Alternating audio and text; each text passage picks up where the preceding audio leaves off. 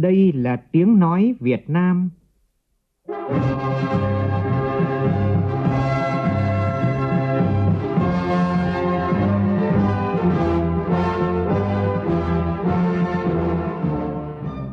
là tiếng nói Việt Nam, phát thanh từ Hà Nội, thủ đô nước Cộng hòa xã hội chủ nghĩa Việt Nam.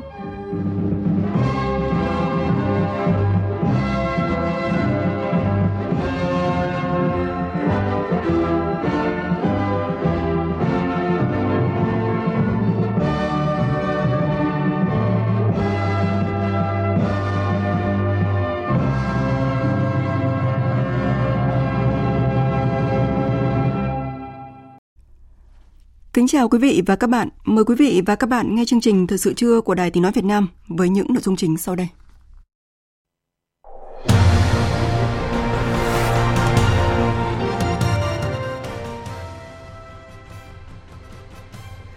Chủ tịch nước Võ Văn Thưởng dự lễ kỷ niệm 65 năm ngày Chủ tịch Hồ Chí Minh về thăm Lào Cai. Trong bài phát biểu quan trọng tại phiên thảo luận chung cấp cao Đại hội đồng Liên Hợp Quốc khóa 78, Thủ tướng Phạm Minh Chính đề xuất 5 nhóm giải pháp trước những yếu tố khủng hoảng trên thế giới hiện nay. Tương lai hợp tác Việt Nam-Bangladesh phụ thuộc sự năng động, sáng tạo, hiệu quả của các doanh nghiệp. Đây là khẳng định của Chủ tịch Quốc hội Vương Đình Huệ khi dự và phát biểu tại diễn đàn chính sách pháp luật hợp tác kinh tế thương mại đầu tư Việt Nam-Bangladesh. Việt Nam tăng 4 bậc trong báo cáo tự do kinh tế năm 2023. Trong phần tin thế giới, kiểm soát công nghệ trí tuệ nhân tạo AI là nội dung làm nóng nghị trường phiên họp toàn thể cấp cao Đại hội đồng Liên Hợp Quốc khóa 78. Nhóm bộ tứ gồm Mỹ, Australia, Ấn Độ và Nhật Bản kêu gọi thành viên Liên Hợp Quốc không tham gia hoạt động chuyển giao vũ khí tới Triều Tiên.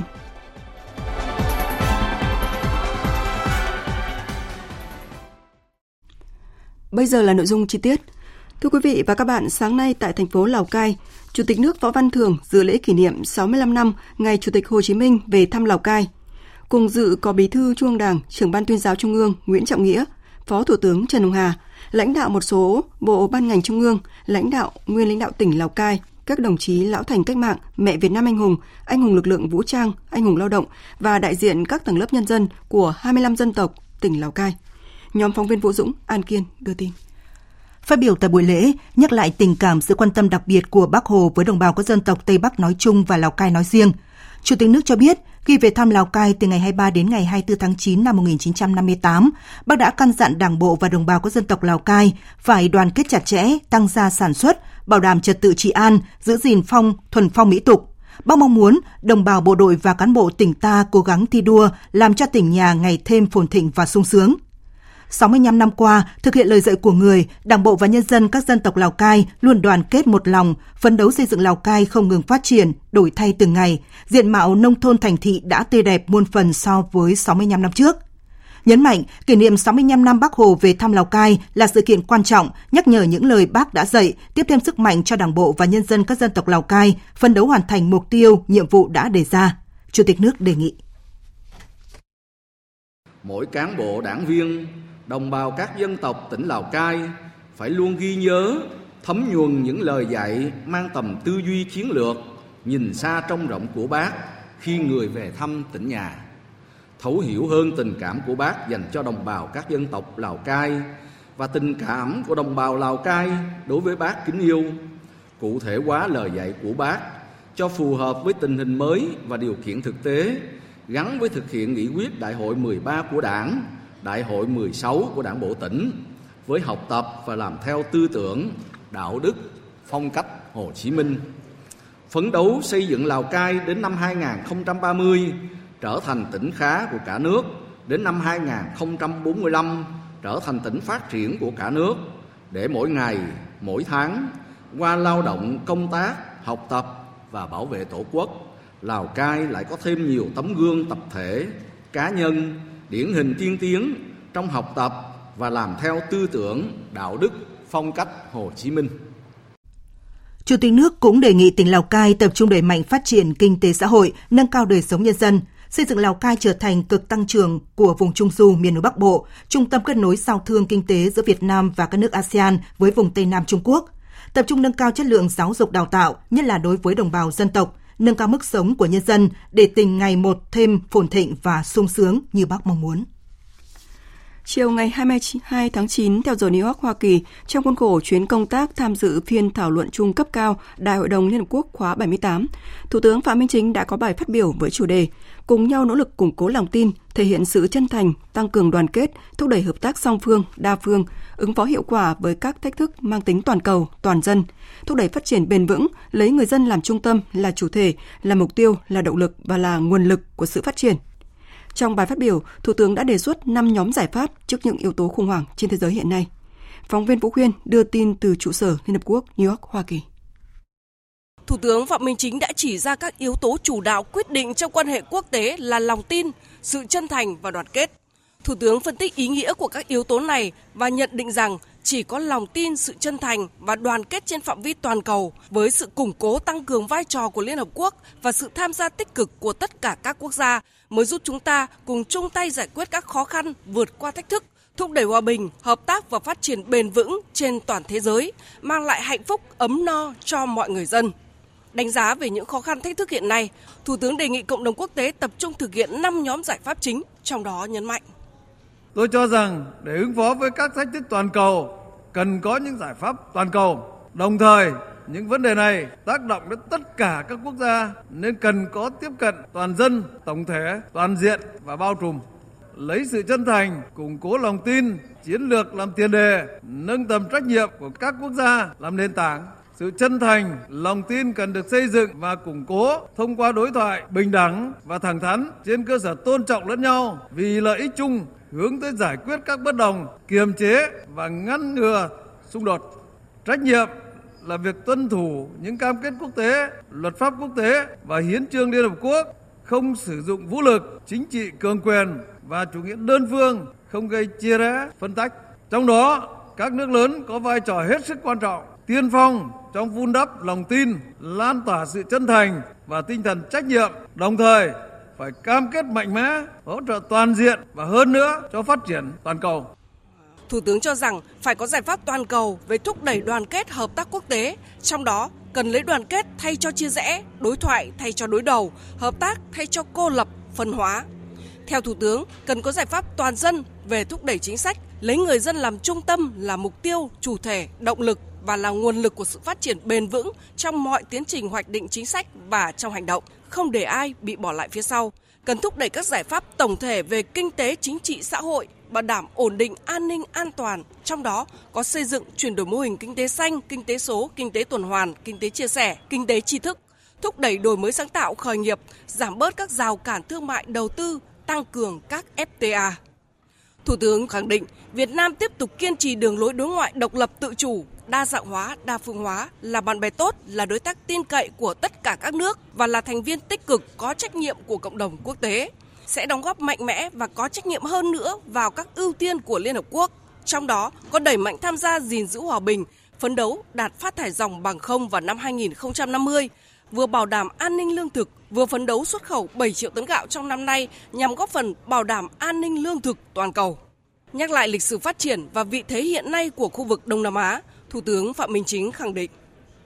từ một khu vực bị chiến tranh tàn phá và chia rẽ sâu sắc, Đông Nam Á đã chuyển mình thành một khu vực đoàn kết, hữu nghị và hợp tác, tâm điểm của tăng trưởng. ASEAN tầm vóc khẳng định vai trò trung tâm trong duy trì hòa bình, an ninh, thịnh vượng tại khu vực. Chúng tôi khẳng định và cam kết cùng các nước trong và ngoài khu vực duy trì hòa bình, ổn định, an ninh, an toàn, tự do, hàng không, hàng hải ở Biển Đông trên cơ sở luật pháp quốc tế, Công ước Liên Hợp Quốc về luật biển năm 1982, tuân thủ các nguyên tắc kiềm chế, tránh các hành động đơn phương, giải quyết tranh chấp và khác biệt bằng các biện pháp hòa bình, bao gồm các tiến trình ngoại giao và pháp lý công bằng. Cố Tổng Thư ký Dag Harong từng ví Liên Hợp Quốc như con tàu Santa Maria đưa tất cả chúng ta vượt qua sóng gió, bão tố và những vùng biển chưa được khám phá để đi đến hòa bình, ổn định, hợp tác và phát triển. Chúng ta hãy là những thủy thủ có trách nhiệm, đoàn kết, tin tưởng, chung sức, chung lòng, cùng nhau vững tay lái, chắc tay chèo, đưa con tàu Liên Hợp Quốc đến với những chân trời mới, thịnh vượng và bao trùm hơn. Sau khi Thủ tướng kết thúc bài phát biểu, nhiều bạn bè quốc tế bày tỏ sự cảm kích trước những đóng góp tích cực và có trách nhiệm của Việt Nam. Cũng nhân dịp tham dự tuần lễ cấp cao Đại hội đồng Liên Hợp Quốc khóa 78 tại thành phố New York, Hoa Kỳ, sáng ngày 22 tháng 9 theo giờ địa phương, Thủ tướng Phạm Minh Chính đã tới dung chuông khai mạc phiên giao dịch tại sàn giao dịch chứng khoán Nasdaq, làm việc với lãnh đạo Nasdaq và gặp các doanh nghiệp do Nasdaq giới thiệu. Thủ tướng Phạm Minh Chính nêu rõ, thị trường chứng khoán của Việt Nam đang tiếp tục phát triển. Do đó, Việt Nam mong muốn và đề nghị Nasdaq tăng cường hợp tác với Ủy ban Chứng khoán Nhà nước và các cơ quan liên quan của Việt Nam trên cơ sở cùng có lợi vì lợi ích thiết thực của nhân dân hai nước, góp phần vào hòa bình, ổn định, hợp tác và phát triển bền vững trong khu vực và trên thế giới. Lãnh đạo Nasdaq nhất trí cao với Thủ tướng về việc cùng hợp tác để thúc đẩy khởi nghiệp đổi mới sáng tạo startup, mong muốn và tin tưởng sẽ được chứng kiến ngày càng nhiều hoạt động khởi nghiệp sáng tạo tại Việt Nam dưới sự quản lý và điều hành của chính phủ Việt Nam, cam kết sẽ thúc đẩy các nguồn vốn hỗ trợ hoạt động khởi nghiệp tại Việt Nam. Cũng nhân dịp này, Nasdaq và Ủy ban Chứng khoán Nhà nước của Việt Nam đã ký kết ý định thư để tiếp tục thúc đẩy mối quan hệ ngày càng chặt chẽ, hiệu quả, bền vững giữa hai bên. Tối 22 tháng 9 theo giờ địa phương, tức sáng nay theo giờ Hà Nội, tại trụ sở Liên Hợp Quốc ở thành phố New York, Hoa Kỳ, Thủ tướng Phạm Minh Chính đã chủ trì lễ kỷ niệm 78 năm Quốc khánh mùng 2 tháng 9 và 46 năm Việt Nam gia nhập Liên Hợp Quốc. Dự lễ kỷ niệm có Chủ tịch Đại hội đồng Liên Hợp Quốc khóa 78 Denis Francis, đại diện các tổ chức của Liên Hợp Quốc, các nước thành viên Liên Hợp Quốc, các tổ chức quốc tế, những người bạn thân thiết gắn bó với Việt Nam và lãnh đạo các bộ ngành, cán bộ Việt Nam đang công tác sinh sống tại Hoa Kỳ. Phát biểu tại lễ kỷ niệm, Thủ tướng Phạm Minh Chính nêu rõ lịch sử hình thành, đấu tranh và phát triển của Việt Nam luôn gắn với các giá trị và nguyên tắc của Liên Hợp Quốc, là một phần trong dòng chảy chung của cộng đồng quốc tế. Hành trình gần 8 thập kỷ lập quốc và gần 40 năm đổi mới đã chứng kiến những bước chuyển mình mạnh mẽ của Việt Nam. Từ một nước tiếp nhận viện trợ, ngày nay Việt Nam có sản lượng xuất khẩu gạo lớn thứ hai thế giới. Từ một quốc gia bị tàn phá bởi hàng thập kỷ chiến tranh, ngày nay Việt Nam là một trong 40 nền kinh tế hàng đầu thế giới, nằm trong nhóm 20 nền kinh tế có quy mô thương mại lớn nhất – Việt Nam sẵn sàng chia sẻ những câu chuyện, những bài học kinh nghiệm của mình để đóng góp quan trọng thiết thực hơn nữa vào công việc chung của Liên Hợp Quốc. Phát biểu tại sự kiện, Chủ tịch Đại hội đồng Liên Hợp Quốc khóa 78 Denis Francis chúc mừng kỷ niệm 78 năm Quốc khánh nước Cộng hòa xã hội chủ nghĩa Việt Nam, đồng thời tái khẳng định ủng hộ tất cả thành viên, trong đó có Việt Nam, trong việc thực hiện hiến trương Liên Hợp Quốc, các mục tiêu phát triển bền vững và đưa ra một lộ trình hướng tới hội nghị thượng đỉnh tương lai. Trước đó, Thủ tướng Phạm Minh Chính đã có cuộc gặp thân mật với các bạn bè Hoa Kỳ nhân dịp tham dự phiên thảo luận trung cấp cao Đại hội đồng Liên Hợp Quốc khóa 78. Phát biểu tại cuộc gặp, Thủ tướng khẳng định Việt Nam và Hoa Kỳ sẽ tiếp tục làm sâu sắc hơn nữa hợp tác trên cả 10 trụ cột của khuôn khổ quan hệ mới, mang lại lợi ích cho nhân dân hai nước và đóng góp cho hòa bình, ổn định, hợp tác và thịnh vượng ở khu vực và trên thế giới. Các đại biểu Hoa Kỳ chúc mừng những thành công của Việt Nam trong suốt chiều dài lịch sử, nhất là những thành tựu to lớn sau 37 năm đổi mới, cả về đối nội và đối ngoại. Mong muốn và tin tưởng Việt Nam sẽ tiếp tục đạt được những thành tựu to lớn hơn nữa trong sự nghiệp xây dựng và bảo vệ đất nước, đóng góp tích cực hơn nữa cho hòa bình, ổn định, hợp tác và phát triển trong khu vực và thế giới. Cùng ngày, Thủ tướng Phạm Minh Chính đã gặp gỡ các thành viên của mạng lưới đổi mới sáng tạo Việt Nam tại Hoa Kỳ – Tại cuộc gặp, các thành viên của mạng lưới đã chia sẻ các kinh nghiệm, đề xuất các ý tưởng, chương trình và kế hoạch để mở rộng mạng lưới, huy động mạnh mẽ hơn nguồn lực từ mạng lưới, thắt chặt mối quan hệ của cộng đồng trí thức tại Hoa Kỳ với quê nhà Việt Nam, cũng như đưa ra các gợi ý chính sách phát triển kinh tế xã hội, đặc biệt là trong các lĩnh vực công nghệ, các ngành mới nổi. Lắng nghe các ý kiến, Thủ tướng Phạm Minh Chính đề nghị các hoạt động đổi mới sáng tạo của mạng lưới cần tập trung thúc đẩy các lĩnh vực mới như chuyển đổi số, chuyển đổi xanh, kinh tế tuần hoàn, kinh tế chia sẻ và lĩnh vực hạ tầng, lĩnh vực giáo dục đào tạo, đổi mới sáng tạo không chỉ trong phát triển kinh tế xã hội mà cả trong sự nghiệp phát triển văn hóa, bao gồm cả công nghiệp văn hóa. Cũng theo tin của phóng viên Vũ Khuyên, dạng sáng ngày 23 tháng 9 theo giờ địa phương, chuyên cơ chở Thủ tướng Phạm Minh Chính và đoàn đại biểu Việt Nam đã rời sân bay quốc tế John Kennedy, thành phố New York, Hoa Kỳ, kết thúc tốt đẹp chuyến công tác dự tuần lễ cấp cao khóa 78 Đại hội đồng Liên Hợp Quốc và hoạt động song phương tại Hoa Kỳ, lên đường thăm chính thức Cộng hòa Liên bang Brazil theo lời mời của Tổng thống Brazil Lula da Silva từ ngày 23 đến ngày 26 tháng 9 năm 2023. Chuyến thăm chính thức Brazil của Thủ tướng Phạm Minh Chính nhằm củng cố tin cậy chính trị, làm sâu sắc hơn quan hệ hợp tác nhiều mặt, đưa quan hệ song phương đi vào thực chất, hiệu quả hơn, nhất là trong các lĩnh vực chính trị, ngoại giao, kinh tế, thương mại, đầu tư, văn hóa giáo dục, thực hiện đường lối đối ngoại của Đại hội Đảng toàn quốc lần thứ 13. Trong khuôn khổ chuyến thăm chính thức Bangladesh chiều qua tại thủ đô Dhaka đã diễn ra diễn đàn chính sách pháp luật hợp tác kinh tế, thương mại, đầu tư Việt Nam Bangladesh do Bộ Công Thương Việt Nam phối hợp với Bộ Kế hoạch và Đầu tư Việt Nam, Đại sứ quán Việt Nam, Liên đoàn các phòng thương mại và công nghiệp Bangladesh và Hội Doanh nghiệp Việt Nam tại Bangladesh tổ chức. Chủ tịch Quốc hội Vương Đình Huệ tham dự ờ, diễn đàn hơn 100 đại biểu là đại diện các cơ quan, doanh nghiệp, nhà nước cùng tham gia. Tin của phóng viên Lê Tuyết. Phát biểu khai mạc, bà Somi Kaiser, Phó Chủ tịch Liên đoàn các phòng thương mại và công nghiệp Bangladesh cho rằng điểm nhấn trong quan hệ song phương là hợp tác thương mại. Bangladesh xuất khẩu sang Việt Nam hàng dệt may, thủy sản, điện tử, nhập từ Việt Nam máy móc thiết bị điện tử, bông, da dày và các loại máy móc. Cho biết quan hệ hợp tác thương mại đầu tư hai nước hiện chưa tương xứng với tiềm năng. Theo bà Somi Kaiser, hiện hai nước chưa có hiệp định thương mại tự do, nhưng Bangladesh có thị trường rộng lớn, mong muốn thúc đẩy hợp tác đầu tư kinh doanh thương mại trên tinh thần hai bên cùng thắng. Phát biểu tại diễn đàn, Chủ tịch Quốc hội Vương Đình Huệ cho biết, Việt Nam luôn xác định khu vực kinh tế có vốn đầu tư nước ngoài FDI là một bộ phận cấu thành hữu cơ quan trọng của nền kinh tế và có môi trường đầu tư ưu đãi, đầu tư rất hấp dẫn. Cho đến nay, Việt Nam đã thu hút 37.000 dự án FDI từ 143 quốc gia và vùng lãnh thổ với tổng vốn đầu tư gần 450 tỷ đô la, trở thành một trong 20 nước thu hút FDI thành công nhất trên thế giới.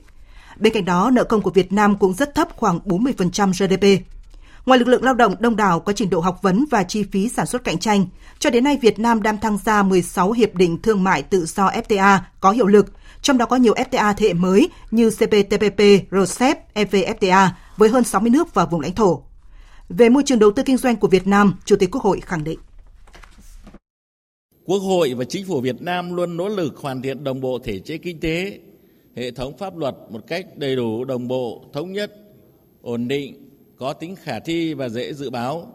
luôn đồng hành và coi sự thành công của cộng đồng doanh nghiệp là thành công của chính mình. Mọi quyết sách của chính phủ và quốc hội đều phải lấy người dân và doanh nghiệp làm trung tâm. Đó là thông điệp nhất quán mà chúng tôi gửi đến cộng đồng doanh nghiệp trong nước và quốc tế, trong đó có cộng đồng doanh nghiệp Bangladesh. Trong lĩnh vực kinh tế và thương mại, Việt Nam xác định Bangladesh là một trong các đối tác quan trọng hàng đầu của Việt Nam tại khu vực Nam Á. Hiện tại, Bangladesh là đối tác thương mại lớn thứ hai của Việt Nam tại khu vực Nam Á,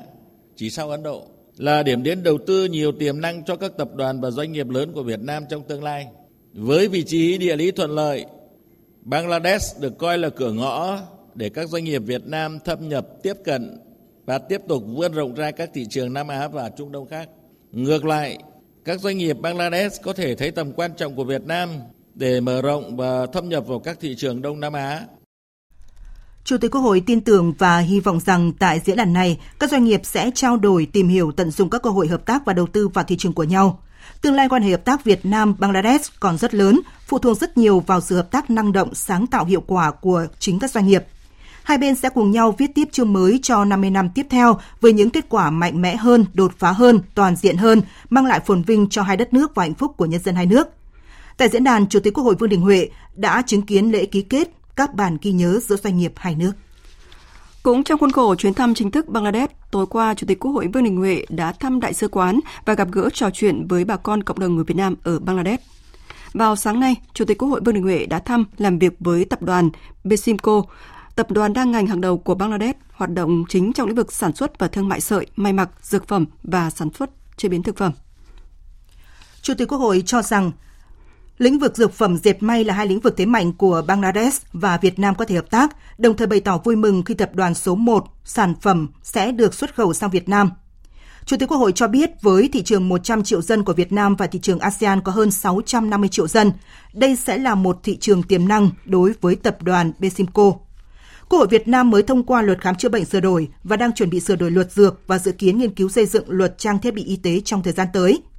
Hiện nay Việt Nam chú trọng sản xuất thuốc phòng chống bệnh nhiệt đới, thuốc thú y để phục vụ nhu cầu trong nước. Tuy nhiên, nguyên liệu vẫn phải nhập từ nước ngoài. Vì vậy, Chủ tịch Chủ tịch Quốc hội mong muốn tập đoàn phối hợp liên doanh với các đối tác doanh nghiệp của Việt Nam để xây dựng nhà máy tại Việt Nam hay Bangladesh. Lãnh đạo tập đoàn Besico bày tỏ vinh dự được tiếp Chủ tịch Quốc hội đến làm việc, mong muốn sẽ được tạo điều kiện để mở rộng thêm xuất khẩu thuốc sang Việt Nam, cũng như thành lập liên doanh với doanh nghiệp Việt Nam theo như đề nghị của Chủ tịch Quốc hội Vương Đình Huệ. Thời sự VOV nhanh, tin cậy, hấp dẫn. Sau hai ngày làm việc, sáng nay, Hội nghị Bộ trưởng Thông tin ASEAN lần thứ 16 do Việt Nam đăng cai tổ chức tại Đà Nẵng đã bế mạc. Hội nghị thông qua tuyên bố tầm nhìn ASEAN 2035 hướng tới một ngành thông tin và truyền thông có tính chuyển đổi, thích ứng và tự cường. Cũng trong sáng nay, Bộ Thông tin và Truyền thông tổ chức họp báo công bố kết quả hội nghị với sự tham gia của đại diện các cơ quan báo chí và các phóng viên của các nước ASEAN và Việt Nam. Phản ánh của phóng viên Minh Thông thường trú tại miền Trung. Hội nghị Bộ trưởng Thông tin ASEAN lần thứ 16 thông qua tuyên bố tầm nhìn AMRI ASEAN 2035 hướng tới một ngành thông tin và truyền thông có tính chuyển đổi thích ứng và tự cường nhằm thúc đẩy đạt được tầm nhìn cộng đồng ASEAN năm 2025 và hỗ trợ triển khai kế hoạch tương ứng trên ba trụ cột ASEAN. Các bộ trưởng nhấn mạnh giải quyết các thách thức và tận dụng cơ hội nảy sinh từ sự hội tụ và chuyển đổi kỹ thuật số nhanh chóng sau năm 2025, nhấn mạnh vai trò chuyển đổi của truyền thông trong việc trao quyền cho cá nhân, cộng đồng và xã hội và chuyển đổi từ việc tiêu thụ thông tin thụ động hướng tới việc tiếp thu các kiến thức một cách chủ động, khuyến khích các quốc gia thành viên ASEAN xem xét việc xây dựng kế hoạch tổng thể về chuyển đổi kỹ thuật số cho báo chí và truyền thông. Hội nghị cũng đã thông qua tuyên bố Đà Nẵng về truyền thông từ thông tin đến tri thức vì một ASEAN tự cường và thích ứng thông qua kế hoạch hành động của nhóm đặc trách ASEAN về tin giả, hướng dẫn quản lý thông tin của chính phủ trong việc chống lại thông tin giả mạo và thông tin sai sự thật trong truyền thông, nhằm xây dựng một khuôn khổ về cách các chính phủ có thể ứng phó với thông tin sai sự thật hoặc gây hiểu lầm đang được phổ biến trên các phương tiện truyền thông hoặc trên các nền tảng truyền thông xã hội. Các bộ trưởng cập nhật và hoan nghênh tiến độ kế hoạch tổng thể truyền thông ASEAN giai đoạn 2018-2025 trong việc thúc đẩy một cộng đồng cơ hội cho tất cả mọi người. Hội nghị ghi nhận và đánh giá cao các hoạt động, dự án của Ủy ban Văn hóa và Thông tin ASEAN tập trung nâng cao năng lực cho ngành thông tin và truyền thông, trong đó hoan nghênh việc tổ chức diễn đàn ASEAN về ứng phó và xử lý tin sai sự thật trên môi trường mạng và hội thảo ASEAN về chuyển đổi số báo chí, kiến tạo, tri thức số cùng các diễn đàn khác – qua đó nâng cao nhận thức về ASEAN và thúc đẩy bản sắc ASEAN, hỗ trợ xuyên suốt những nỗ lực của ASEAN giải quyết các vấn đề phát triển con người, xã hội và bền vững. Phát biểu tại buổi họp báo, ông Nguyễn Thanh Lâm, Thứ trưởng Bộ Thông tin và Truyền thông cho biết. Về hợp tác với các nước đối thoại là Trung Quốc, Nhật Bản và Hàn Quốc thì các bộ trưởng thông tin ASEAN đã cảm ơn các sáng kiến của các nước đối thoại, xúc tiến hợp tác với ASEAN trong thời gian qua cũng như trao đổi các quan điểm sáng kiến và biện pháp để tăng cường xây dựng năng lực chuyên môn và kiến thức kỹ thuật với các nước ASEAN cộng 3 ASEAN Cộng Trung Quốc, ASEAN Cộng Nhật Bản và ASEAN Cộng Hàn Quốc. Hội nghị Bộ trưởng Thông tin ASEAN lần thứ 16 đã nhất trí triệu tập Hội nghị Bộ trưởng Thông tin ASEAN lần thứ 17 và các hội nghị liên quan tại Vương quốc Brunei vào năm 2025. Việt Nam tăng 4 bậc về tự do kinh tế so với năm 2022. Đây là kết quả báo cáo mới nhất do Viện Pasteur của Canada vừa công bố. Theo báo cáo, Việt Nam xếp thứ 106 trên 165 quốc gia vùng lãnh thổ về chỉ số tự do kinh tế thế giới, tăng 4 bậc so với năm ngoái. Đây là mức tăng tương đối cao so với các nước trong khu vực Đông Nam Á.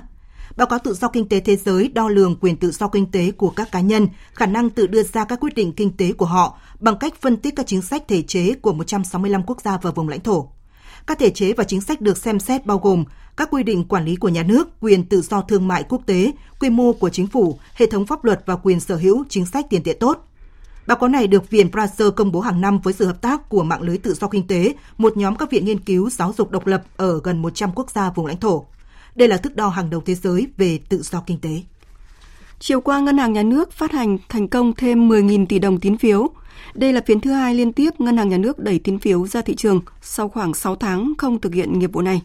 Đáng chú ý, lãi suất trúng thầu phiên hôm qua còn thấp hơn hôm 21 tháng 9, cho thấy thanh khoản của hệ thống ngân hàng hiện khá dồi dào.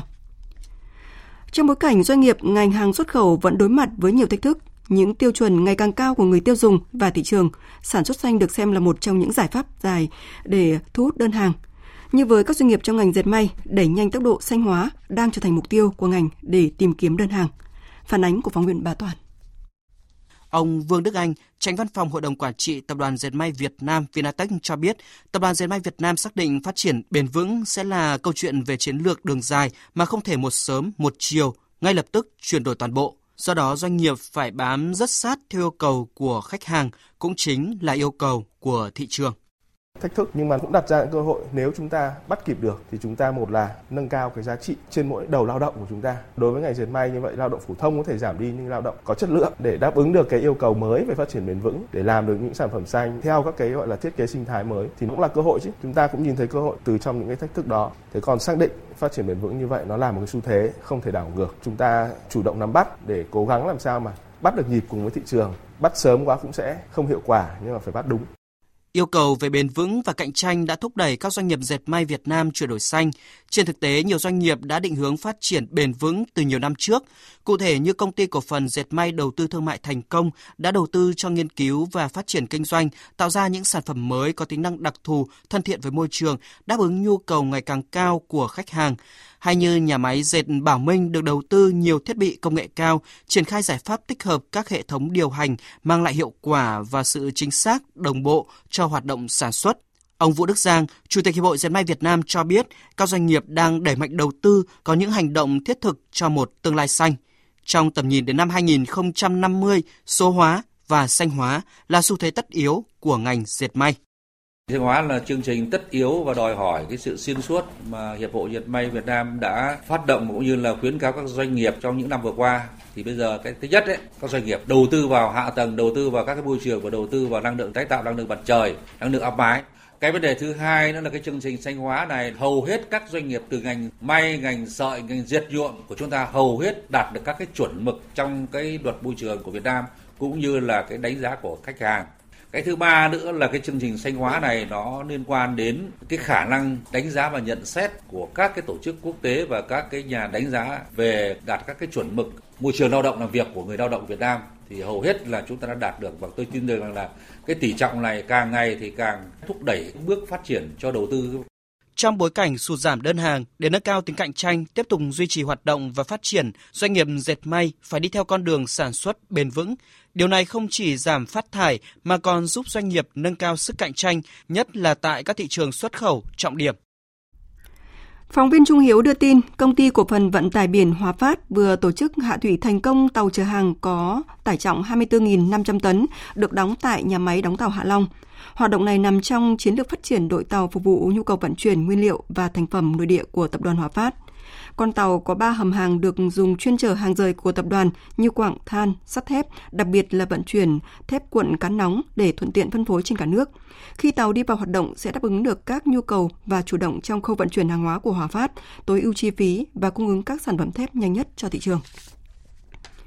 Nhằm quảng bá vẻ đẹp thiên nhiên đất nước, góp phần đẩy mạnh phát triển ngành du lịch Việt Nam, hôm nay Bộ Thông tin và Truyền thông, Tổng công ty Bưu chính Việt Nam phát hành bộ tem bưu chính ruộng bậc thang. Bộ tem được thiết kế theo phong cách đồ họa, miêu tả ruộng bậc thang vùng núi cao Tây Bắc gồm 4 mẫu và một block, giá mặt là 4.000 đồng, 4.000 đồng, 4.000 đồng, 12.000 đồng và 15.000 đồng. Bộ tem được cung ứng trên mạng lưới bưu chính từ ngày 23 tháng 9 này đến hết ngày 30 tháng 6 năm 2025. Thưa quý vị và các bạn, việc Vịnh Hạ Long, quần đảo Cát Bà được ghi danh vào danh mục di sản thiên nhiên thế giới đã mở ra cơ hội lớn cho du lịch Việt Nam nói chung và du lịch Hải Phòng, Quảng Ninh nói riêng.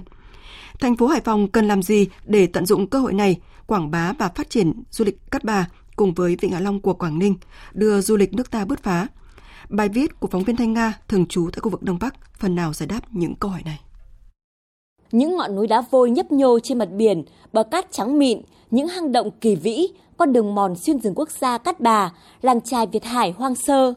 Chuyến du lịch trên vịnh Lan Hạ tuy không dài, nhưng đã giúp du khách khám phá phần nào vẻ đẹp và những giá trị của quần đảo Cát Bà. Chị Amelie và anh Sakop, du khách đến từ nước Anh chia sẻ. Um, Tôi thực sự rất thích đảo Cát Bà. Tôi đã tham gia một chuyến du thuyền khám phá vịnh Lan Hạ và thực sự cảm thấy tuyệt vời, bất ngờ trước phong cảnh và sự kỳ vĩ ở nơi đây. Lần đầu tiên đến với Cát Bà, tôi đã bị choáng ngợp bởi vẻ đẹp của quần đảo này. Những dãy núi hùng vĩ nhô lên trên biển. Tôi sẽ giới thiệu tới nhiều bạn bè của mình để biết và đến với di sản tuyệt đẹp này. Những giá trị ngoại hạng về cảnh quan, sự đa dạng sinh học và địa mạo địa chất của Cát Bà đã được các tổ chức và cộng đồng thế giới ghi nhận và một lần nữa khẳng định khi mới đây, Vịnh Hạ Long quần đảo Cát Bà được UNESCO ghi danh vào danh mục di sản thiên nhiên thế giới. Theo các chuyên gia và những người làm công tác du lịch, đây là cơ hội quý giá để quảng bá hình ảnh du lịch Việt Nam nói chung và điểm đến Hải Phòng, Quảng Ninh nói riêng. Tuy nhiên, vấn đề đặt ra là ngành du lịch và các địa phương, đặc biệt là thành phố Hải Phòng, tận dụng cơ hội này như thế nào. Ông Hoàng Tuấn Anh, Phó Chủ tịch Hiệp hội Du lịch thành phố Hải Phòng cho rằng, sức chứa ở Cát Bà thì nó cũng sẽ hạn chế hơn dẫn đến việc là các công ty lữ hành, họ cũng sẽ phải tính toán là họ phải thiết kế các chương trình du lịch làm sao đấy cho nó thuận ừ, tiện. Quãng đường đi ngắn nhất, chi phí vận chuyển nó giảm nhất. Tự thân chúng ta phải có những cái chuẩn bị, có thể là đầu tư nâng cấp cơ sở vật chất hạ tầng, cầu cảng này, nơi đón tiếp này, thiết kế để đa dạng hóa các cái sản phẩm, các cái dịch vụ. Để làm được việc đấy, đương nhiên là cần phải có những cái sự đầu tư, đặc biệt là cái sự quan tâm, tháo gỡ của các cơ quan quản lý nhà nước theo thống kê của Ủy ban nhân dân huyện Cát Hải, thành phố Hải Phòng, từ đầu năm đến nay, lượng khách du lịch đến Cát Bà ước đạt gần 2,5 triệu lượt. Trong đó, khách quốc tế ước đạt trên 400.000 lượt. Trên địa bàn huyện hiện có hơn 310 cơ sở lưu trú du lịch với tổng số gần 6.600 phòng nghỉ, gần 130 tàu chở khách tham quan lưu trú đang hoạt động trên các vịnh thuộc quần đảo Cát Bà. Thời gian tới đây, dự kiến lượng khách quốc tế đến với Cát Bà sẽ tăng mạnh. Đón đầu cơ hội này, huyện Cát Hải đang đẩy mạnh công tác quản lý du lịch và đầu tư cơ sở hạ tầng, đưa Cát Bà thành điểm hẹn bốn mùa, hấp dẫn du khách. Nhiều doanh nghiệp du lịch tại Cát Bà cũng tranh thủ quảng bá, thiết kế và hoàn thiện sản phẩm du lịch để đón du khách, nhất là khách quốc tế trong thời gian tới. Mùa khô năm nay nguy cơ hạn hán, thiếu nước, mặn xâm nhập cao hơn trung bình nhiều năm. Cảnh báo được đưa ra tại hội nghị nhận định về tình hình mưa lũ nửa cuối năm nay, El Nino, nguồn nước hạn mặn mùa khô 2023-2024 ở khu vực Nam Bộ do Tổng cục Khí tượng Thủy văn, Bộ Tài nguyên và Môi trường và tỉnh Bến Tre tổ chức mới đây. Phóng viên Nhật Trường thông tin. Theo Tổng cục Khí tượng Thủy văn, các tỉnh đồng bằng sông Long còn chịu ảnh hưởng trực tiếp bởi sự điều tiết nguồn nước từ các quốc gia thượng nguồn sông Mekong. Trên khu vực sông Mekong được dự báo ít có khả năng xuất hiện mưa lớn, mực nước đầu nguồn sông Cửu Long sẽ ở mức thấp. Trong các tháng mùa khô năm 2023-2024, nguy cơ xảy ra tình trạng hạn hán thiếu nước, xâm nhập mặn ở khu vực đồng bằng sông Long. Còn Đài khí tượng thủy văn khu vực Nam Bộ cho biết, những ngày cuối tháng 9, đầu tháng 10 năm nay, ở hạ lưu sông Mekong có khả năng xuất hiện một đợt lũ nhỏ. Từ cuối tháng 10 năm 2023 đến tháng 3 năm 2024, mực nước sông Mekong xuống dần. Kết quả tính toán cho thấy độ mặn tại các sông trong mùa khô 2023-2024 ở mức cao, hầu hết đều ở mức cao hơn trung bình nhiều năm, cao hơn cùng kỳ mùa khô năm 2022-2023 trong một số thời điểm trên một số nhánh sông xâm nhập mặn có khả năng tương đương với mùa khô năm 2015-2016 và thấp hơn mùa khô năm 2019-2020. Các ngành chuyên môn khuyến cáo các địa phương và người dân khu vực đồng bằng sông Cửu Long cần có những biện pháp chủ động và giảm thiểu rủi ro do thời tiết gây ra. Cụ thể dự trữ nước ngọt trong sinh hoạt và sản xuất, chủ động trong việc xuống giống sớm. Bên cạnh đó vẫn có những trận mưa to, rất to vào cuối tháng 9 trong tháng 10 gây ngập lụt đô thị sạt lở đất, sạt lở bờ sông. Đồng thời, những tháng cuối năm ảnh hưởng của không khí lạnh mạnh sẽ gây thời tiết xấu trên biển, kết hợp chiều cường dâng cao, nguy cơ sạt lở, đê biển, dùng cửa sông, hiện tượng mực nước ven biển Cà Mau dâng cao bất thường. Ngoài ra cần đề phòng dông, xét, gió giật. Tiếp theo là một số thông tin về thời tiết của phần tổng hợp của biên tập viên Nguyễn Kiên. Hôm nay, khu vực Bắc Bộ và Trung Bộ duy trì kiểu thời tiết ngày nắng, có nơi nắng nóng với mức nhiệt cao nhất 35 độ, cục bộ có nơi 36 độ như là Hòa Bình, Sơn La, một số khu vực của thủ đô Hà Nội. Cơ quan khí tượng cho biết là do nắng nóng gia tăng nên hôm nay chỉ số tia cực tím tại khu vực đồng bằng Bắc Bộ và Bắc Trung Bộ đều ở ngưỡng nguy cơ gây hại rất cao. Khu vực Nam Trung Bộ, Tây Nguyên và Nam Bộ trưa và đầu giờ chiều cũng có nắng gián đoạn, chiều tối và đêm duy trì mưa rào và rông rải rác, cục bộ có mưa vừa mưa to. Trong mưa rông đề phòng khả năng xảy ra lốc xét, mưa đá và gió giật mạnh. Nhiệt độ cao nhất từ 32 đến 34 độ, riêng Tây Nguyên 29 đến 32 độ. Còn trên biển, trong ngày và đêm hôm nay, khu vực Nam Biển Đông, vùng biển từ Bình Thuận đến Cà Mau, Cà Mau đến Kiên Giang và Vịnh Thái Lan có mưa rào và rông. Trong mưa rông có khả năng xảy ra lốc xoáy và gió giật mạnh cấp 7, cấp 8. Toàn bộ tàu thuyền hoạt động khai thác tại các vùng biển này đều có nguy cơ chịu tác động của lốc xoáy và gió giật mạnh.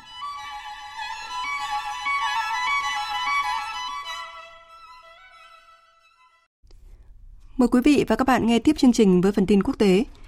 Tại hội nghị cấp cao về bệnh lao trong khuôn khổ phiên họp Đại hội đồng Liên Hợp Quốc khóa 78 diễn ra hôm qua, các nhà lãnh đạo thế giới đã thông qua tuyên bố chính trị với các mục tiêu mới đầy tham vọng trong 5 năm tới nhằm thúc đẩy các nỗ lực toàn cầu hướng tới chấm dứt dịch bệnh lao.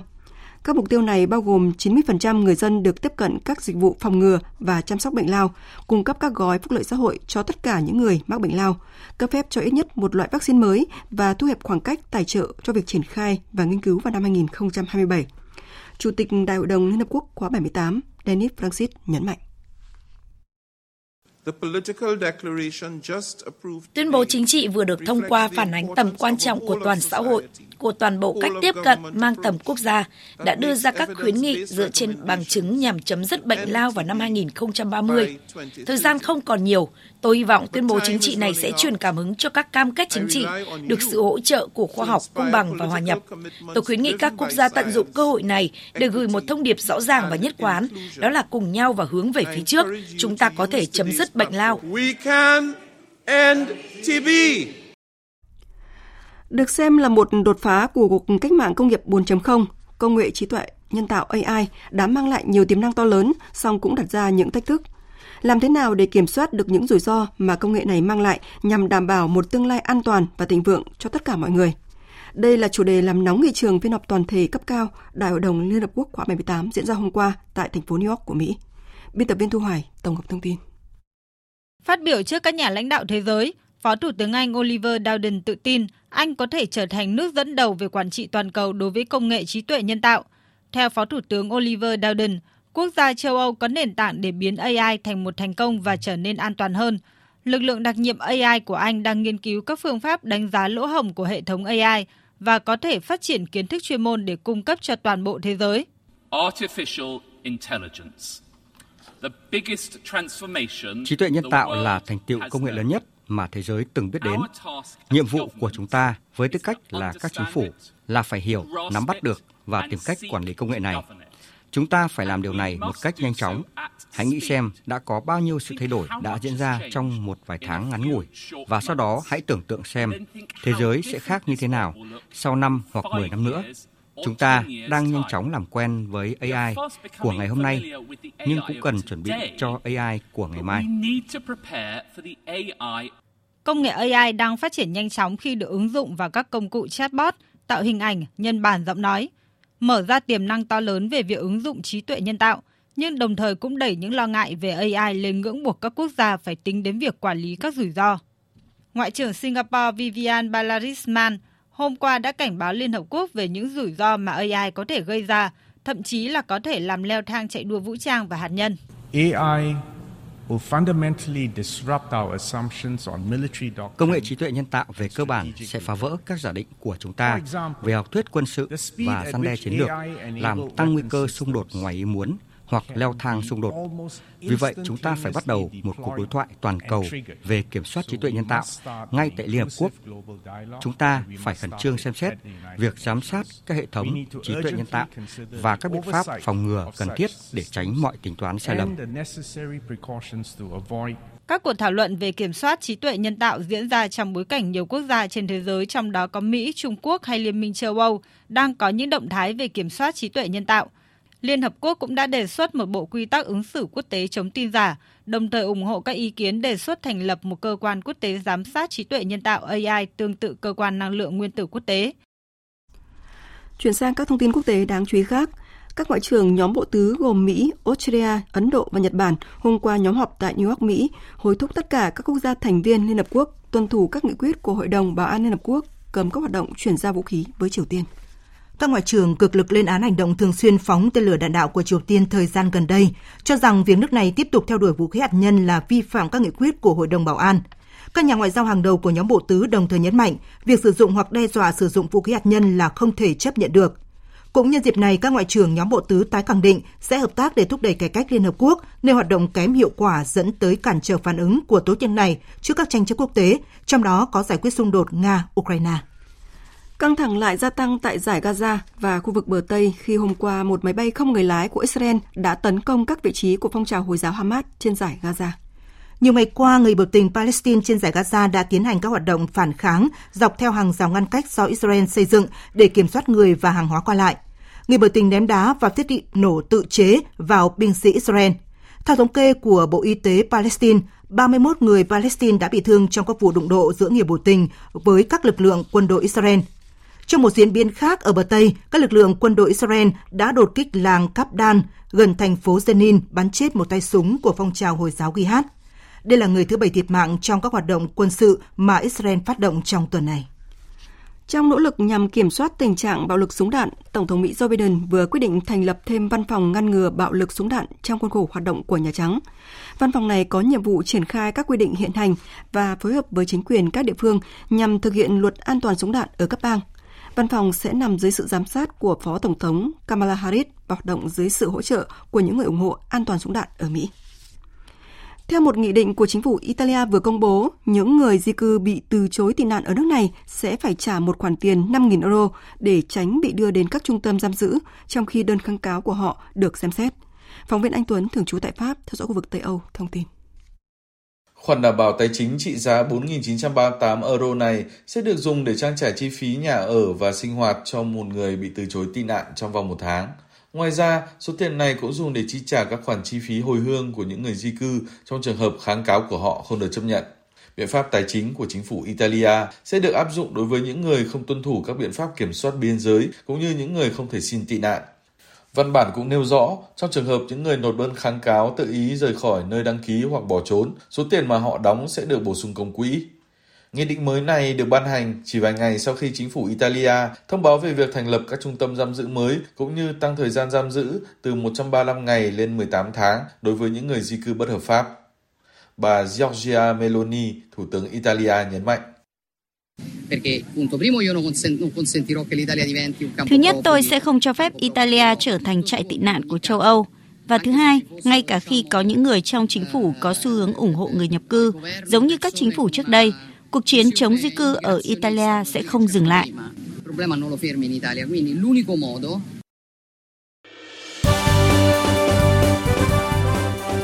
Thời sự tiếng nói Việt Nam Thông tin nhanh Bình luận sâu Tương tác đa chiều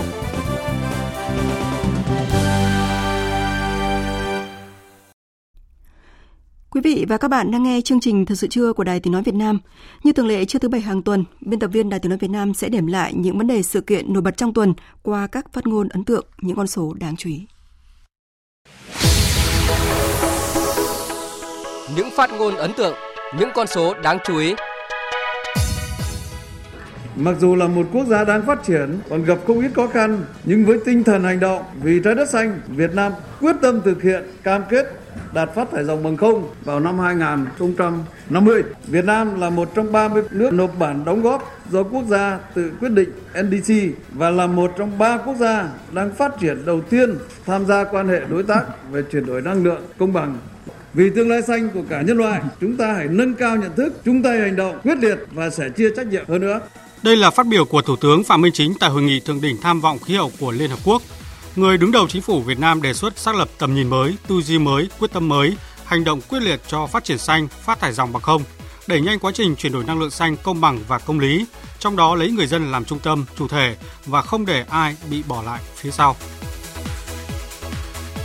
đẩy cái sự phát triển của ngành công nghiệp bán dẫn là những chính sách rất là đúng đắn và cần phải thúc đẩy hơn nữa cái à, giáo dục, đào tạo đào tạo cái nguồn nhân lực chất lượng cao trong lĩnh vực năng lượng cũng như là trong lĩnh vực à, bán dẫn. Và hai nữa là à, Việt Nam cũng cần phải phát triển môi trường để có thể ứng dụng trí tuệ nhân tạo trong cái quá trình phát triển và đặc biệt là trong cái quá trình chuyển đổi năng lượng của Việt Nam, trong quá trình Việt Nam phát triển nền kinh tế xanh hoặc là kinh tế tuần hoàn. Đây là phát biểu của ông David Dapai, kinh tế trưởng chương trình Việt Nam, trường Harvard Kennedy tại buổi tọa đàm với sự tham dự của Thủ tướng Phạm Minh Chính. Phát biểu tại buổi tọa đàm, Thủ tướng Phạm Minh Chính khẳng định Việt Nam luôn coi trọng tăng cường đối thoại, trao đổi tư vấn chính sách về các vấn đề kinh tế, phát triển với các trung tâm nghiên cứu hàng đầu của thế giới. Việt Nam Nhật Bản chung tay xây dựng quan hệ tin cậy thực chất vì hòa bình hữu nghị, đây là phát biểu của đồng chí Trương Thị Mai, Ủy viên Bộ Chính trị, Thường trực Ban Bí thư, trưởng Ban Tổ chức Trung ương tại lễ kỷ niệm 50 năm thiết lập quan hệ ngoại giao Việt Nam Nhật Bản. Đồng chí Trương Thị Mai khẳng định đây là minh chứng sinh động cho sự tin cậy chính trị, mối quan hệ bền chặt của hai quốc gia 50 năm qua và trong tương lai. Dứt khoát không hợp thức hóa nhà có nhiều tầng trong luật nhà ở sửa đổi. Đây là ý kiến chỉ đạo của Chủ tịch Quốc hội Vương Đình Huệ tại phiên họp thứ 26 của Ủy ban Thường vụ Quốc hội. Trước đây có một điều về chung cư mini, bây giờ lại vẫn giữ cái đó nhưng mà chuyển thành cái tên khác thôi. Thì thì thì công chí phải ra lại, không được hợp thức hóa cái chung cư mini này trong luật nhà ở. Chuyển sang các thông tin đáng chú ý khác, hơn 4 tỷ đô la là con số xuất khẩu rau quả ước đạt trong 9 tháng qua. tăng gần 70% so với cùng kỳ năm trước. Trong số các nhóm rau quả, sầu riêng, chuối, thanh long đóng góp lớn vào tăng trưởng. Với sầu riêng từ vị trí thứ tư trong nhóm các loại quả vươn lên dẫn đầu về xuất khẩu, vượt chuối và thanh long để gia nhập nhóm trái cây tỷ đô la. Sầu riêng cũng được dự báo sớm cán đích kim ngạch xuất khẩu 1,5 tỷ đô la Mỹ trong tháng tới. Hơn 1.000 nhà máy doanh nghiệp dệt may tham gia triển lãm cùng nhau cam kết số hóa và xanh hóa. Tại diễn đàn và triển lãm dệt may Việt Nam, các doanh nghiệp đều nhận định số hóa và xanh hóa là việc làm cấp bách mà các doanh nghiệp Việt Nam phải thực hiện nếu muốn cải thiện tình hình đơn hàng cho năm 2024. Trong tuần, gần 17.000 chỉ tiêu việc làm được 116 doanh nghiệp cơ sở sản xuất kinh doanh tuyển dụng trong phiên giao dịch việc làm trực tuyến kết nối 8 tỉnh thành phố vùng đồng bằng sông Hồng. Tham gia phiên giao dịch việc làm trực tuyến kết nối 8 tỉnh thành phố, người lao động có thể tìm được công việc phù hợp với trình độ, đa dạng về ngành nghề với các mức lương từ 5 triệu đến 15 triệu đồng một người một tháng. Một con số rất đáng chú ý, 130.000 đồng một đêm chỉ hỗ trợ người làm mồi và đi bắt muỗi. Kỳ họp của Hội đồng nhân dân thành phố Hồ Chí Minh vừa diễn ra trong tuần đã thông qua nghị quyết quy định nội dung chi, mức chi một số hoạt động y tế dân số giai đoạn 2023-2025. Rất nhiều câu hỏi được đưa ra, có công việc bắt muỗi hay không, bắt muỗi để làm gì, ai là người làm công việc này và làm sao để bắt được muỗi. Theo Hội đồng nhân dân thành phố Hồ Chí Minh, bắt muỗi đêm là một trong các nhiệm vụ của y tế dự phòng nhằm khảo sát đánh giá quy mô và tính chất của côn trùng, muỗi tại một số khu vực có nguy cơ. Việc Hội đồng nhân dân thành phố Hồ Chí Minh thông qua chi hỗ trợ người làm mồi và người đi bắt muỗi đêm 130.000 đồng một người một đêm, theo đánh giá của ngành y tế thành phố Hồ Chí Minh là điều cần thiết.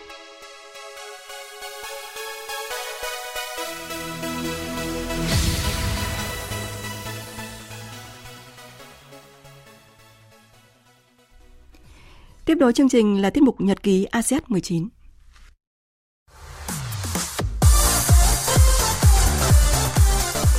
Nhật ký ASEAN 19 Nhật ký ASEAN 19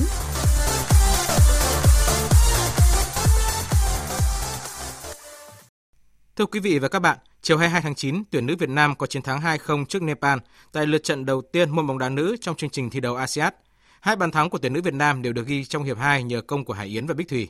Huấn luyện viên Mai Đức Trung phân tích về diễn biến trận đấu. Hiệp đầu là người ta đã phòng ngự rất là chặt chẽ. Thế và à, như tôi nói là phải tiến bộ chuyên môn rất là nhiều và biết kẻ người, biết đứng khu vực. Cho nên là chúng tôi không khoét sâu vào những cái điểm yếu của đội bạn được. Tôi biết là hiệp hai là chúng tôi phải đổi lại người một chút. Tức là dùng cái chiến thuật có thể là có những cái vị trí cá nhân kỹ thuật cá nhân thật tốt như là thanh nhã như là ngân thị bản sự vào để đột phá cá nhân có thể nó gây ra được cái chiến thuật thì đúng như vậy thì hiệp hai chúng tôi đã chơi tốt hơn và phá vỡ được cái hệ thống của phòng ngự của người ta. Huấn luyện viên trưởng tuyển nữ Việt Nam thừa nhận các học trò chưa thi đấu tốt ở trận gia quân khi một số vị trí chưa đáp ứng được yêu cầu. Tuy nhiên, đây là vấn đề cần thời gian để giải quyết trong giai đoạn làm mới đội hình. Tôi thì ờ, thiếu vắng một vài cái vị trí nó cũng là rất là trụ cột lắp vào đấy là những cái vị trí trẻ và cũng chưa đạt được cái yêu cầu của ban huấn luyện thế cho nên thành ra là chúng tôi thì đội hình chúng tôi thì đang là thời kỳ trao đổi lại một chút. Và thay thế những chị lớn. Thì chính vì thế chúng tôi cũng chưa chưa thi đấu tốt lắm. Nhưng tôi nghĩ là sẽ có thời gian dần dần chúng tôi sẽ khắc phục được cái này. Và ờ, hôm nay chúng tôi đã có được 3 điểm và hai bàn thắng. Để chúng tôi cũng cố gắng uh, sẽ thi đấu tốt từng trận một. Ngày 25 tháng 9, tuyển nữ Việt Nam gặp tuyển Bangladesh ở lượt trận thứ hai vòng bảng diễn ra tại sân vận động Wenju Olympic, thành phố Ôn Châu, Chiết Giang, Trung Quốc, trước khi so tài với đối thủ rất mạnh là tuyển Nhật Bản 3 ngày sau đó vào ngày 28 tháng 9. Một ngày sau thất bại 0-4 trước Olympic Iran, hôm qua các tuyển thủ Olympic Việt Nam đã trở lại sân tập trong buổi tập phục hồi kéo dài chừng 60 phút. Trước đối thủ được đánh giá là mạnh nhất bảng, Việc nhận thất bại ở lượt đấu thứ hai vòng bảng không làm ảnh hưởng quá nhiều tới tâm lý của các cầu thủ, huấn luyện viên Hoàng Anh Tuấn chia sẻ. Thật ra trước khi đến đây thì chúng tôi cũng có một sự đánh giá tổng quan về các đội trong cái bảng đấu của mình. Chúng ta không thể nói với các cầu thủ là đội đó quá mạnh, đội đó quá hay, đội đó quá tốt. Thực sự thì à, đội Iran áp đảo hoàn toàn. Một cái kết quả thua nó quá đậm thì cầu thủ cũng có suy nghĩ cũng hơi buồn. Nhưng mà góc độ của tôi thì à, cũng giống như cầu thủ nhưng mà tôi lại nghĩ khác hơn rõ ràng là cái sự chuẩn bị mình đã có một sự đón nhận một cái kết quả trước rồi. Huấn luyện viên Hoàng Anh Tuấn cho biết, cơ hội để Olympic Việt Nam vượt qua vòng bảng khá nhỏ, nhưng kỳ vọng các học trò lách qua khe cửa hẹp dù đối thủ ở đập Xê hút từng hòa Olympic Iran không đều ở trận giao quân. Theo tôi nghĩ rằng là nếu trận đấu dừng ở kết quả độ 2-0 thì nó sẽ tốt hơn mặt tâm lý. Nhưng không sao cả, mọi thứ đã qua. À, như các bạn thấy bây giờ cầu thủ nó quay trở lại tập và dưới trời mưa nhỏ như thế này mà các bạn vẫn rất hưng phấn. Tôi nghĩ rằng là họ đã trở lại bình thường. Và trước khi ra cái buổi tập này thì chúng tôi có một cuộc họp xem video rút kinh nghiệm trận đấu ngày hôm qua rồi. Mọi thứ đang ổn và chúng ta còn một cái cửa rất là hẹp. Ban huấn luyện cũng đã trao đổi với các cầu thủ làm sao cố gắng lách qua khe cửa đó. Thì về chi tiết, về tính toán thì ban huấn luyện sẽ làm. Và chúng tôi cũng nói cầu thủ rằng nhiệm vụ của các bạn là tập trung chơi trận ngày mốt ngày 24 ở Ả Rập Saudi.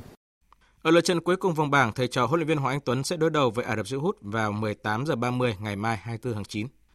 Theo tin chúng tôi vừa cập nhật, đội tuyển bóng bàn Việt Nam vừa có chiến thắng 3-0 trước Mông Cổ ở lượt trận thứ hai nội dung đồng đội nữ môn bóng bàn ASEAN. Trước đó vào ngày hôm qua, các cô gái Việt Nam đã để thua 0-3 trước đối thủ rất mạnh là Nhật Bản trong ngày ra quân. Cũng trong ngày 22 tháng 9, tại Hà Nội đã diễn ra lễ bốc thăm xếp lịch thi đấu các giải bóng đá chuyên nghiệp quốc gia mùa giải 2023-2024. Mùa giải 2023-2024 chứng kiến lần đầu tiên giải vô địch quốc gia áp dụng khung thời gian tổ chức thi đấu theo hệ thống thi đấu của AFC đối với cấp câu lạc bộ. Đó là bắt đầu từ mùa thu năm trước và kết thúc vào mùa hè năm sau. V-League mùa giải mới dự kiến sẽ diễn ra từ tháng 10 2023 và kết thúc vào tháng 7 2024. Tổng giá trị giải thưởng của V-League mùa giải mới lên tới 9,5 tỷ đồng, trong đó đội vô địch nhận 5 tỷ đồng. Bên cạnh cuộc đua vô địch hấp dẫn, V-League 2023-2024 quy định 1,5 suất xuống hạng. Điểm nổi bật trong công tác tổ chức là mỗi vòng sẽ có nhiều trận đấu hơn được áp dụng VR. Tổng giám đốc công ty VPF Nguyễn Minh Ngọc, trưởng ban tổ chức các giải bóng đá chuyên nghiệp quốc gia nêu rõ. Trong cái thời gian sắp tới thì chúng tôi hy vọng nhận được hai xe VAR từ nguồn tài trợ từ FIFA cho Liên đoàn bóng đá Việt Nam thì với tình hình thực tế bây giờ đang có hai xe VAR cũng như là với cái việc phân bổ các đội bóng tại giải vô địch quốc gia thì chúng ta có thể thấy là từ khu vực Hà Tĩnh trở ra Hà Nội hiện tại có khoảng 8 câu lạc bộ. Nên là trong cái giai đoạn đầu với hai xe VAR thì chúng tôi cũng đề ra cái mục đích à, thứ nhất là cố gắng đảm bảo một tuần sẽ áp dụng được tối đa là 4 trận áp dụng VAR cái thứ hai là cái giai đoạn đầu thì chúng tôi cũng sẽ áp dụng tại các cái trận đấu từ khu vực Hà Tĩnh trở ra phía Bắc. Về suất ngoại binh, điều lệ giải chưa có thay đổi mới. Dự báo thời tiết Bản tin dự báo thời tiết chiều và đêm nay. Khu vực Bắc Bộ chiều nắng có nơi nắng nóng, chiều tối và đêm có mưa rào và rông vài nơi, gió nhẹ, nhiệt độ từ 23 đến 35 độ, có nơi trên 35 độ. Khu vực từ Thanh Hóa đến Thừa Thiên Huế, phía Bắc chiều nắng có nơi nắng nóng, chiều tối và đêm có mưa rào và rông vài nơi, phía Nam có mưa rào và rông rải rác, gió nhẹ, nhiệt độ từ 24 đến 35 độ. Khu vực từ Đà Nẵng đến Bình Thuận có mưa rào và rông rải rác, riêng phía Nam cục bộ có mưa vừa mưa to, phía Bắc gió nhẹ, phía Nam gió Tây đến Tây Nam cấp 2, cấp 3, nhiệt độ từ 24 đến 34 độ. Tây Nguyên chiều và đêm có mưa rào và rông rải rác, cục bộ có mưa vừa mưa to, gió Tây Nam cấp 2, cấp 3, nhiệt độ từ 20 đến 32 độ. Khu vực Nam Bộ chiều và đêm có mưa rào và rông rải rác, cục bộ có mưa vừa mưa to, gió Tây Nam cấp 2, cấp 3, nhiệt độ từ 23 đến 34 độ. Khu vực Hà Nội chiều nắng có nơi nắng nóng, đêm không mưa, gió đông nam cấp 2, cấp 3, nhiệt độ từ 25 đến 36 độ.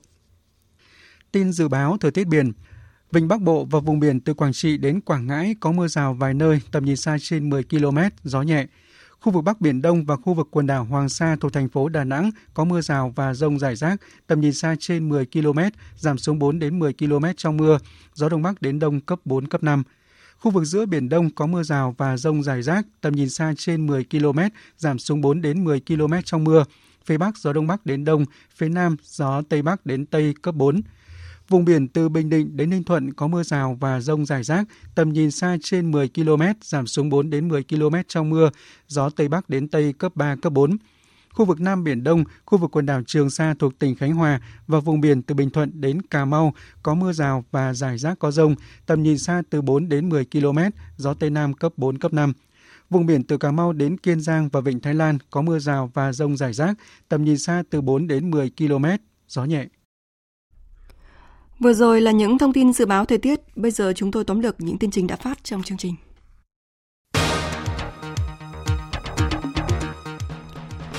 Dự và phát biểu tại lễ kỷ niệm 65 năm ngày Bắc Hồ về thăm Lào Cai, Chủ tịch nước Võ Văn Thưởng nêu rõ, đây là sự kiện quan trọng, tiếp thêm sức mạnh cho Đảng bộ, nhân dân các dân tộc tỉnh Lào Cai phần đấu hoàn thành mục tiêu, nhiệm vụ đã đề ra. Chủ tịch nước đề nghị xây dựng Lào Cai trở thành cực tăng trưởng của vùng Trung Du, miền núi Bắc Bộ, trung tâm kết nối giao thương kinh tế giữa Việt Nam và các nước ASEAN với vùng Tây Nam Trung Quốc, là trọng điểm về phát triển du lịch, dịch vụ cửa khẩu, công nghiệp luyện kim, hóa chất, phát triển dược liệu của vùng và cả nước. Trong bài phát biểu quan trọng tại phiên thảo luận chung cấp cao Đại hội đồng Liên Hợp Quốc khóa 78, Thủ tướng Phạm Minh Chính đề xuất 5 nhóm giải pháp trước những yếu tố khủng hoảng trên thế giới hiện nay. Trong đó nhấn mạnh, mỗi quốc gia cần có trách nhiệm, đoàn kết, tin tưởng, chung sức, chung lòng, cùng nhau vững tay lái, chắc tay trèo, đưa con tàu Liên Hợp Quốc đến những chân trời mới thịnh vượng và bao trùm hơn. Theo báo cáo tự do kinh tế thế giới do Viện Pasteur của Canada mới công bố, Việt Nam xếp thứ 106 trên 165 quốc gia vùng lãnh thổ về chỉ số tự do kinh tế thế giới, tăng 4 bậc so với năm 2022. Được xem là đột phá của cuộc cách mạng công nghiệp 4.0, công nghệ trí tuệ AI mang lại những tiềm năng to lớn, song cũng đặt ra những thách thức. Tại phiên họp toàn thể cấp cao Đại hội đồng Liên Hợp Quốc khóa 78 diễn ra hôm qua tại thành phố New York, Hoa Kỳ, nhiều quốc gia cho rằng AI về cơ bản sẽ phá vỡ các giả định về học thuyết quân sự và gian đe chiến lược, làm tăng nguy cơ xung đột ngoài ý muốn hoặc leo thang xung đột. Vì vậy, cần phải giám sát các hệ thống AI và các biện pháp phòng ngừa cần thiết ngay từ bây giờ để tránh mọi tính toán sai lầm.